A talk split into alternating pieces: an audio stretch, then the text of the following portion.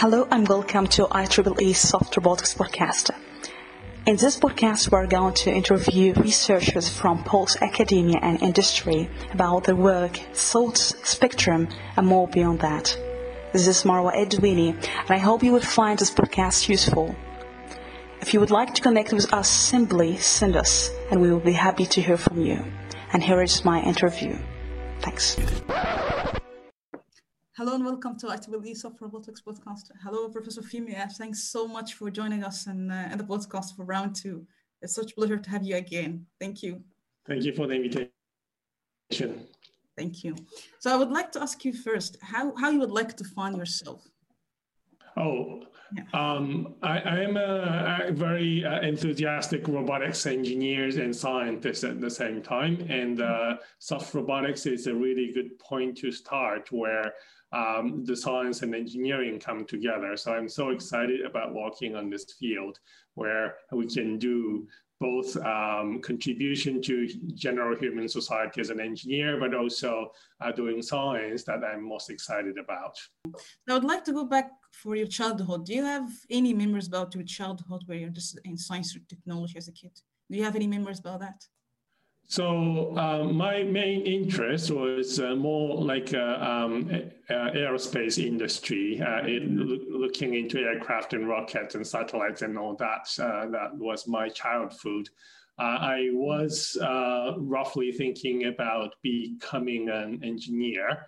Mm-hmm. Um, and yeah, that's that's where my interest was when I was a child. That's interesting. And may I ask you why you changed it from being interested in aerospace to maybe robotics or soft robotics?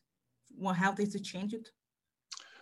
Right. So when when I came to the point when I had to decide my career plan, um, in the air, aerospace industry is so much developed at that time already, uh, and uh, what I could do as a person is so tiny little bit of the whole industry. Uh, mm-hmm. If we choose that path, uh, and in contrast, robotics is really, really still an early mature, immature state. And uh, I thought this was the more interesting and exciting from my point of view. Yeah. So I'm curious to ask you, what is the most simple and beautiful, profound equation that inspires you while you're working? Oh, I think uh, uh, Newton's second law of motion, like uh, F equal ma, is probably one of the most uh, uh, um, beautiful equations. Yeah, great. So since we have now round two, I'm curious to ask you in this one year, is still you have the same definition about soft robotic? Is there something changing in your mind about soft robotics? Uh, well, first of all, I don't have a real definition of soft robotics in myself. Yeah. that's uh, um, that's a not an easy one, um, and uh, I rather want to keep it open as a, um, and I, I, don't think my attitude to uh, to this um, uh, to to the def- definition problem uh, didn't really change. Yeah, yeah, and I'll ask you what could be the most important question we have to consider now eh, in the recent development in the field across one year. Do you think there's maybe a pressing question we still have to have ask ourselves? Um, that's a really difficult question. Uh, there are many, many challenges and important questions in soft robotics. But if we have to uh, single out uh, one question, then uh, we probably need to really understand the intelligence in the material level. Uh, intelligence here means that um, you know some uh, capability of computing or capability of decision making or filtering amplifying, um, converting signals, and, and so on and so forth. Um, this is the kind of research uh, uh, done a lot in the functional materials uh, science. Uh, but you know, this should go bring it down to more like a robotics research from now on. Mm-hmm. And do you think what could be maybe the optimum material do you think we have to aspire to have in the field? Do you have any kind of thought what could be the optimum material looking for? Um, well, it's a, uh, it's a difficult question. I think what I'm uh, imagining in my head is something like uh, you know living cells. Like uh, it's not really materials uh, per se. It's it's organism, right? um, and uh, how can we bring, you know, the, the, the, ordinary concept of materials to living organism is a, is a, a, a huge challenge. And, and that's something we uh, want to do in the long run. And that's where soft robotics should uh, really contribute to. Mm-hmm. Great. So do you think what could be the area or direction of research you think is very promising in the field, but maybe as a community, we seem to disagree or doesn't give much attention to it at the moment? Well, I think there are two uh, potentially uh, important directions we need to discuss in this context. And one of them is really, really application oriented uh, research, where mm-hmm. what is the real impact of soft robotics in, the, in our human, human society? Um, and uh, those research uh, are usually regarded as applied research, and lots of uh, scientists um, um, don't put too much effort on, on this direction, but I think this is a really fundamental, uh, fundamentally important uh, mm-hmm. research directions, um, and especially those um, you know technologies that give huge impact in uh, in our daily life is uh, something we should uh, think about. I don't have uh, clear one single project for this kind of things, but uh, among other things, what I, one of the things I'm, I'm really interested in is uh, how to do the agriculture and food uh, robotics based on soft robotics technologies, because that's something uh, conventional robots are not very uh, um, contributing as they should be. Uh, mm-hmm. And that's one of the things that we should probably think about. On the other hand, I think there's also completely different directions, but the really fundamental basic research about soft robotics is, uh, is still um, missing. Um, mm-hmm. um, and uh, especially, you know, what does it mean by um, being intelligent uh, in soft robotics framework? Uh, and what's the uh, fundamental difference between um, you know, biological cells and soft robot materials, functional materials is kind of really fundamental question, which mm-hmm. is still uh, a lot of people uh, don't have good idea how to do the research of this kind. Mm-hmm. That's interesting. So uh, we cover uh, in the round one uh, the agriculture, robot, soft robotics. But maybe if you can tell our audience what are maybe still challenging for you in this research line and maybe what you aspire to have for designing soft robot for agriculture application? What is the still the challenge you still have in, in this research line? Yes, uh, agricultural industry is uh, is a massive. It's one of the biggest uh, manu- um, in industry in human mm-hmm. society globally uh, much bigger than uh, manufacturing industry, for example, right? Uh, and uh, so the scale is one of the challenges. Uh, and, and, another challenge is actually uh, the complexity of it. Um, so there are so many different kind of suppliers, retailers, and, and the pathways from, um, from growers to the consumers uh, exist in this industry. So it's a, a, lot, a lot more complicated than uh, any other industries. And, um, and that's a, a, kind of a baseline challenge of this uh, um, application. Uh, but on the other hand, we have a lot of limitations in terms of um, the cost, the, the uh, profit margins and so on. So it's not, uh, industry itself is not very profitable, even though it's really uh, uh, large scale. So, so that's the, um, the landscape of this uh, uh, industry area. Uh, and then we need to think about, okay, what's the contribution of soft robotics technologies uh, from that point of view? Mm-hmm. Uh, and soft robotics is on one hand, you know, something we can um, we can make a, a, a human-friendly application. So the robot can probably walk better with the uh, vicinity of humans. Uh, and the soft robot can potentially be a lot cheaper than conventional rigid robots. That's another aspect of it. Mm-hmm. Um, and, uh, and also we can make uh, robots a, lot safer and uh, um, more um, uh, dexterous uh, and dealing with the different type of object and um, environment um, and the adaptability in the material levels is also very interesting. So that's a kind of uh, challenges we are facing. With the all direction, we have problems, but mm-hmm. we're hoping that this is going to make a, um, a, step change in this uh, in this industry applications.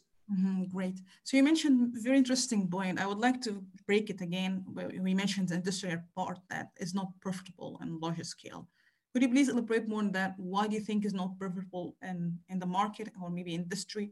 And what is maybe the missing pieces here, do you think? Why it doesn't make what you're expecting, do you think, for agriculture, robot, uh, and soft robotics, for industry perspective? Uh, well, first of all, the technology uh, uh, maturity level of the soft robotics is not very high yet. Uh, we don't have too many industry applications of soft robotics yet, and that will be uh, one of the barriers that we need to uh, figure out how we can do the knowledge or technology transfer from uh, research to industry, just like rigid robotics, and that need to be uh, need to happen in any case. Uh, but having said that, um, the, the, another challenge is that we don't have much idea about um, uh, how um, we can deal with soft robotics in terms of um, um, you know the, the development of applications or maintenance of applications what's the mm-hmm. price range and what's the um, uh, the user expectations and what mm-hmm. kind of problems soft robots can solve and all these things have to be somehow figured out mm-hmm. Great. So do you think it comes down maybe in the first class uh, technology or maybe the research we develop in the lab? Do you think how we design these robots do you think that's something missing here missing pieces that lead to this point in the first class if we know how what what we are designing or the shape or maybe the functionalities? Because for example uh, i know that some some actuation technique is tailored for certain uh, maybe fruit or something and you don't have a generic solution. So do you think that comes down that maybe the, the market is not fine what they expected from the solution we develop do you think it comes down that how we design these uh, robots the first classes of robots? What's the problem the core of the problem do you think and that we can alleviate this uh, this gap um, I, I, don't have any answer to your question uh, because if I know, I can probably do it. Uh, but on the other hand, um, it's it's good to have a bit of diversity in the kind of research we do in the basic level. Like if you have hundred researchers, you know they should do hundred different kind of research uh, on soft robotics. Uh, we have a lot of different problems from you know material development to modeling, simulation, control, actuation, sensing. Mm-hmm um, you know, all these different uh, range, different functionality of soft robotics are, are, in fact problems, right? All problems. Not, no, not, none of them really solved yet. Um, so, so that's uh, um, that's that, that's probably one, one thing we need to think about. But on the other hand, there yeah. should be uh, some filtering mechanism. Okay, which technology is more matured uh, and uh, more promising than others? Um, and uh, and then we, we need to think about uh, you know how to uh, put them together for uh, for uh, you know short short term uh, promising applications, and that's something we is a process we probably need in the research process as well. Yeah, great. Yeah. So, do you think, Professor, that we understand the physics behind smart material? Do you think we understand them very well? And do you think which level of understanding you think we have to have for designing uh, the, such system like soft robots, for example, agriculture? Do you think you understand the physics behind the material, or we still have to make effort again in understanding them very well? Well, material level research is uh, is not finishing or is never ending actually because there, uh, you know, uh, infinite variations of materials, and you can always create the new kind of materials, and you can um, uh, and, and, then you can do the research about physics behind it. Uh, and, and that's the uh, fascinating nature of the, of, the, of the research because this is, uh, this is limitless.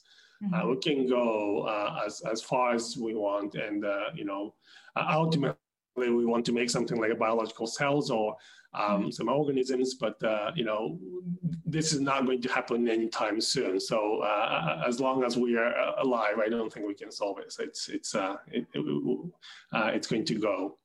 Mm-hmm. Yeah. So I'm curious in, in, that case, ask you in this one year, do you have any kind of maybe inspiration from nature? Do you find any creature could be inspiring for designing gripping or locomotion? Do you have any new creature you have witnessed in one year and that's fascinating for you, how they adapt in the environment as a soft, for example, for soft robotics? Do you have any kind of uh, examples you have witnessed? Um, well, yes, the, the uh, inspiration from nature is always the driving force of uh, our our research, and uh, we're always interested in you know from very small animals to large animals, uh, and each animal has really interesting aspects uh, that we can learn from. Um, and uh, well, we have been working on this problem of soft robotic manipulation, mm-hmm. and manipulation has so many different aspects. Like, uh, you know, if we look at humans, manipulation is done by by hand mostly. Uh, but if you go to other kind of animals, um, they do manipulation with arm, uh, they do manipulation with mouth, they do manipulation with legs. Um, and, uh, and and so on and so forth. And some you know animals use tools, other animals don't. Uh, and uh, all these variations of manipulation is a kind of very, very interesting. Uh, on, and and uh, so the variation is one thing, variation and diversity is one thing, but also the depth is another thing, how deep you mm. can do about the manipulation. Uh, so you know, manipulation is not just, you know, uh, pick and, and place, but it's more like, you know, touch and push and um, um, and examining and uh, you know sometimes you can press sometimes you pull or sometimes you rub. Um, all these things are uh, kind, kind of family of a manipulation action. So um, all these things really really uh, always uh, fascinate me um, and, and, and, reading to the new research uh, projects. Mm-hmm. and i think maybe it's a traditional question asked in the podcast maybe what are the missing pieces between what we have in nature that they already you mentioned already that they already find a solution for being adaptable in this environment. But what do you think maybe the missing pieces? Do you think when we maybe the modeling we need uh, what you thought about modeling in the first class do you think which level of modeling we have to go for so that we can replicate either in biomimicry way or bio-inspired way for designing soft robots what do you think the missing pieces here is it the modeling approaches we used or maybe something else you think may be more effective in deploying the functionalities we aspire to have in the soft robot? So um, that's a difficult question, um, and uh, um, I, I, think uh, what's what's really missing is a new way of handling the complexity of the system. Uh, because what we can build as a robot at the moment is uh, is a is a rather simple one, right? Even if you we, we take the most complicated robots in the world, uh, what is the most complicated one? And let's take an aircraft, right? They, they, are, you know, already a kind of robot, and there's a lot of pieces, a lot of components, and uh, uh, it's very, very complex. But you know, the complexity of aircraft is nothing compared to the complexity of uh, biological systems in animals. Mm-hmm. Uh, so we have really uh, no idea how we can handle such a complexity um, in, in, in, theoretical uh, term uh, as well as uh, practical terms, right? So that's um, and this is partly um, a theoretical question. Uh, but also this is a, um, a, practical question, how we can build really, really, you know, um, orders of magnitude more complex systems than what we can build today. So I think uh, that's, uh, that's a really uh, interesting, challenging in question. And but but at the same time, this is really the fundamental question for soft robotics because mm-hmm. we are manipulating material level um, uh, components, and uh, and we have a chance to make the, our robots uh, significantly more complicated uh, with this uh, research area. So that's something I'm I'm really excited about at the moment.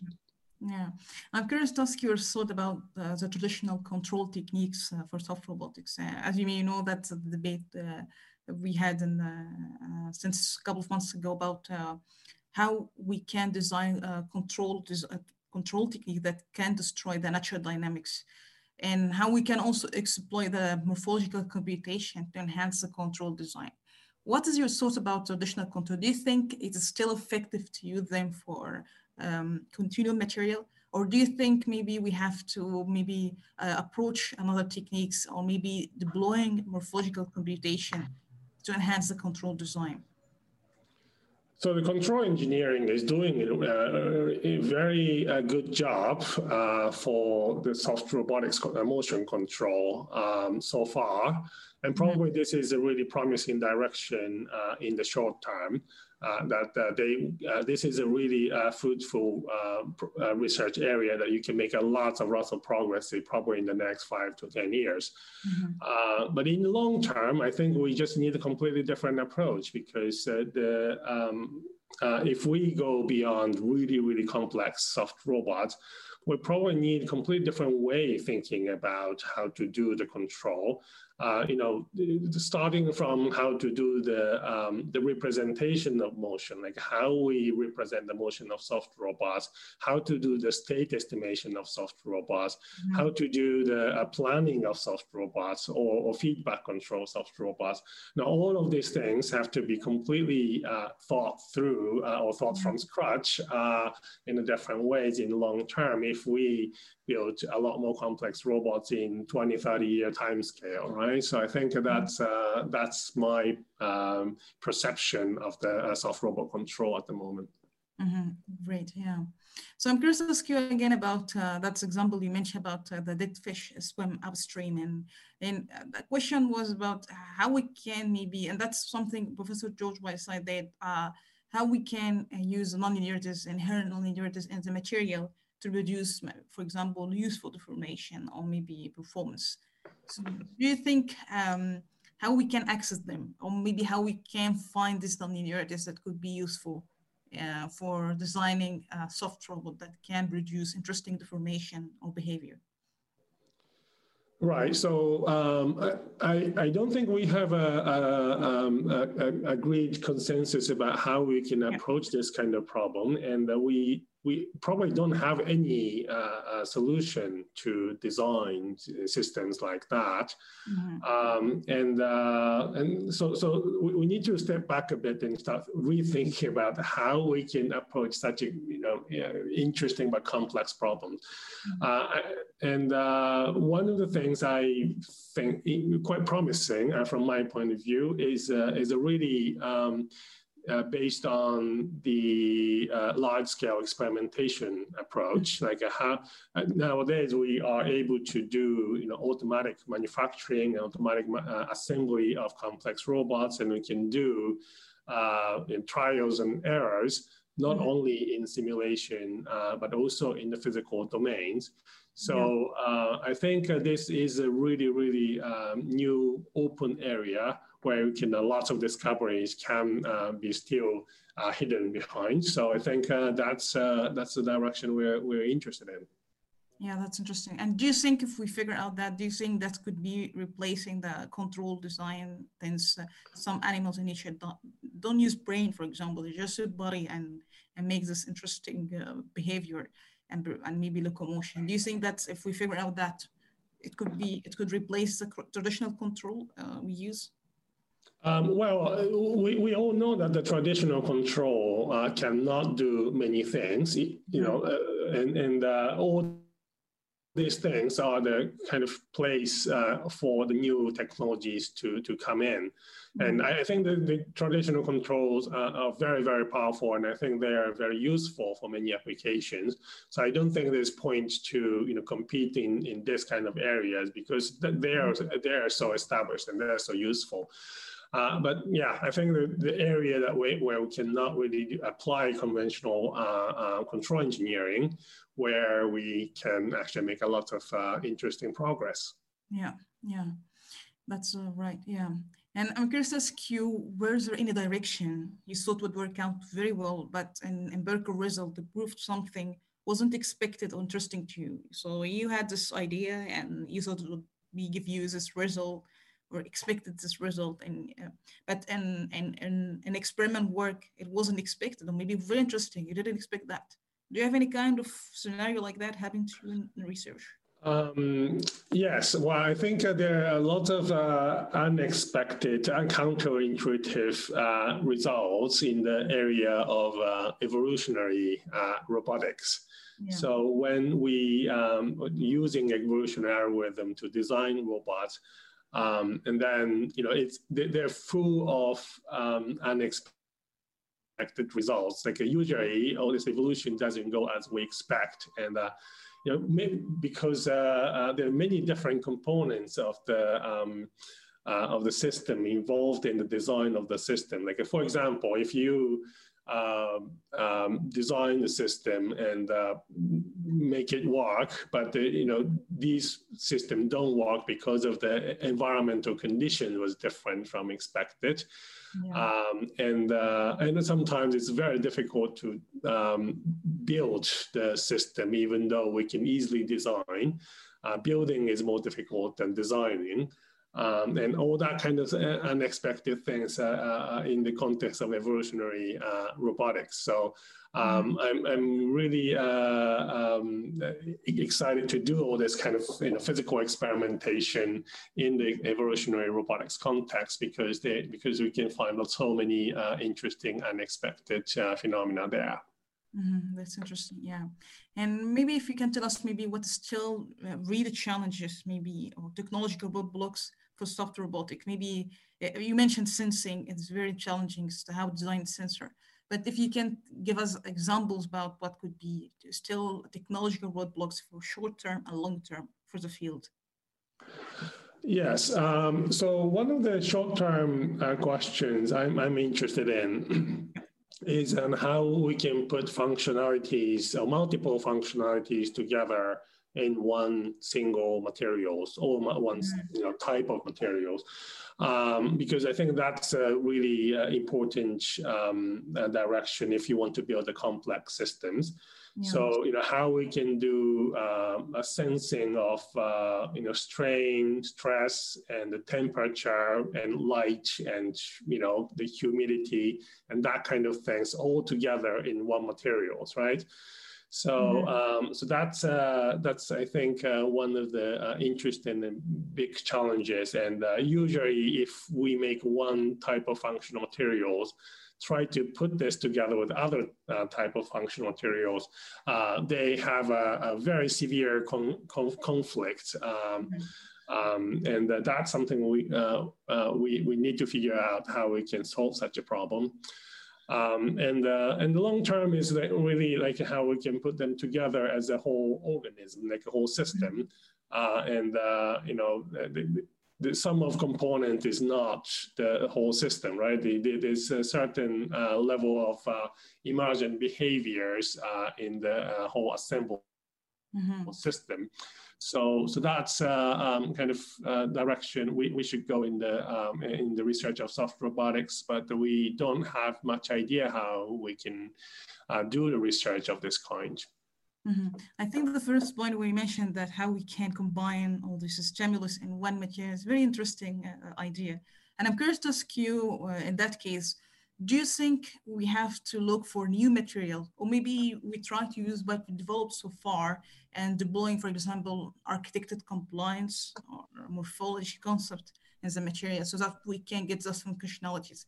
Do you think which way we have to approach? Maybe designing new material or maybe using what we have and try to fabricate it in, in a certain morphology or maybe deploying architected compliance for example um, so I, am not material science and scientist, and I don't I don't have answer to that question. Um, and uh, um, I yeah I think uh, uh, uh the good um, uh, way forward is really the collaboration between material scientists and robotic scientists. And mm-hmm. um, I, I, sometimes uh, be amazed by material scientists a lot that they have so much knowledge and know-hows about making uh, uh, functional materials, but they often don't know what kind of problems roboticists have.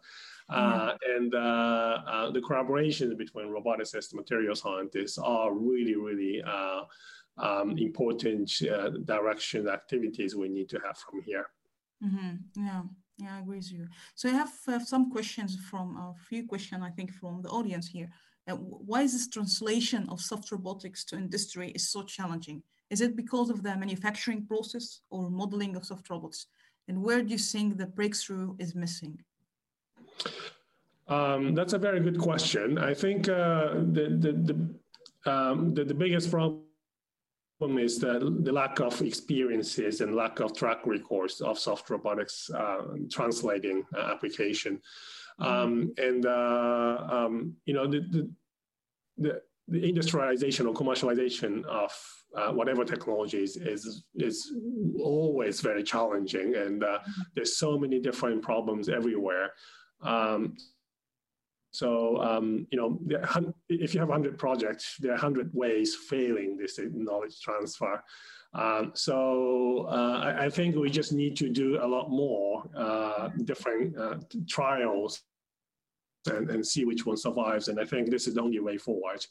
Um, and um, yeah, I think that's uh, that's what I can say. Yeah.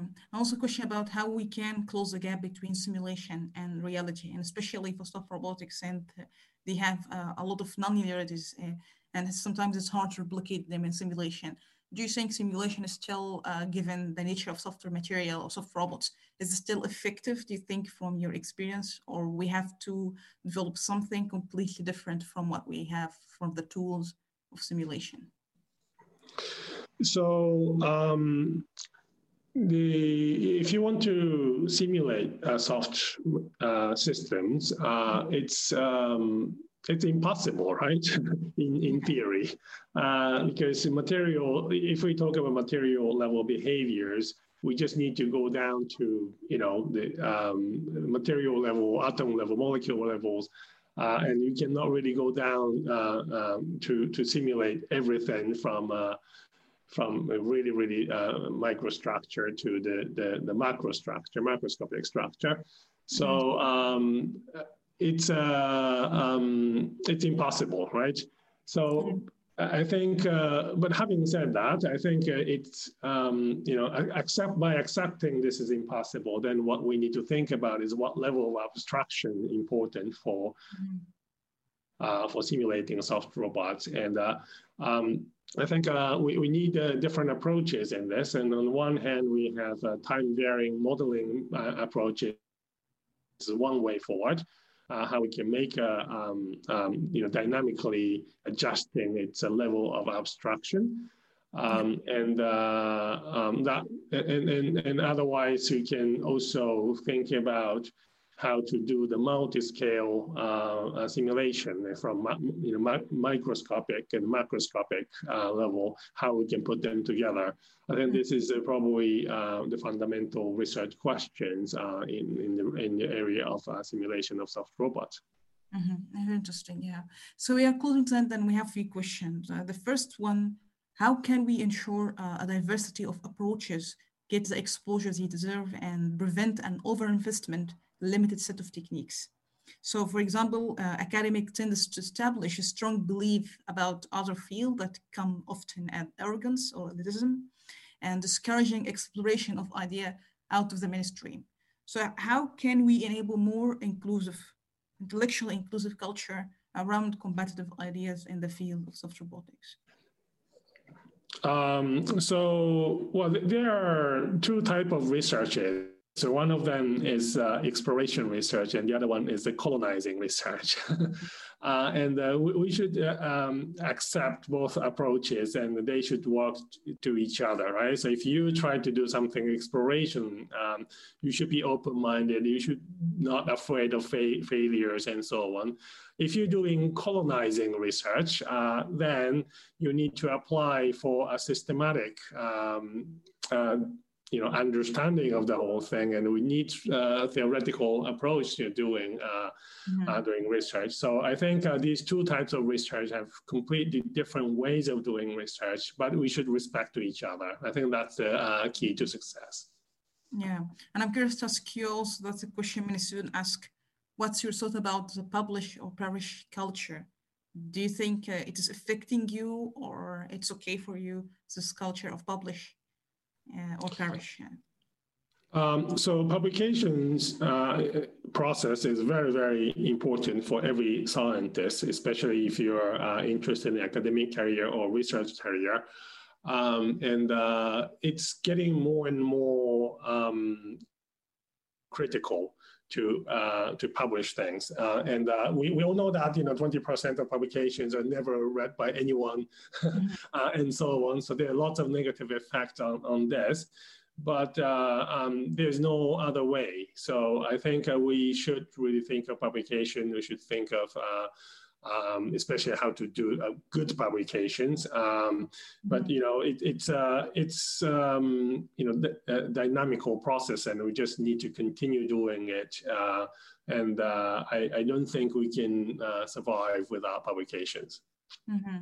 But maybe so you can argue about that. You mentioned indeed it's important, but you think about that not many of them being read by uh, maybe researchers. Do you think that the quantity of the publication required is affecting a negative way for the research?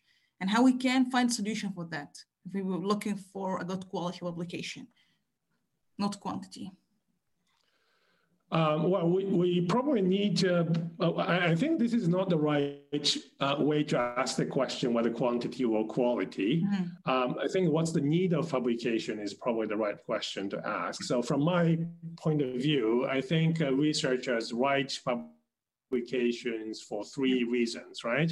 Yeah. Uh, first of all, you write for yourself. Sometimes you know, even if this paper, you know that this paper is not going to be uh, read by anyone else in the world, but yeah. still you want to write it because you mm-hmm. want to understand by writing paper. So that's one type of uh, publication. The second point is that you want to report your achievement to other people. So this kind of paper should be read by someone else, and that's also important. And the, and the third type of paper is, is, uh, is more about um, consolidating the, uh, the entire field. So it's partially for yourself and partially for others. Um, you know, even if you don't have any particular technical um, uh, achievement, you can write a review paper uh, on uh, consolidating different ideas. And that's, uh, that's already very, very helpful. Uh, and people sometimes, you know, criticizing any of the three types of uh, uh, uh publications. Um, but I think, uh, you know, it's it's it's necessary. Uh, and even if the, some papers are not read by anyone else, I think they they have important roles in the scientific activities. Yeah. So I, I'm not really against, um, you know, writing papers that are not read by other people. Mm-hmm. Yeah, that's uh, I agree with this point. Yeah. And if I ask you what are the most important quality you have gained while being in academia and something you have to maintain as a quality?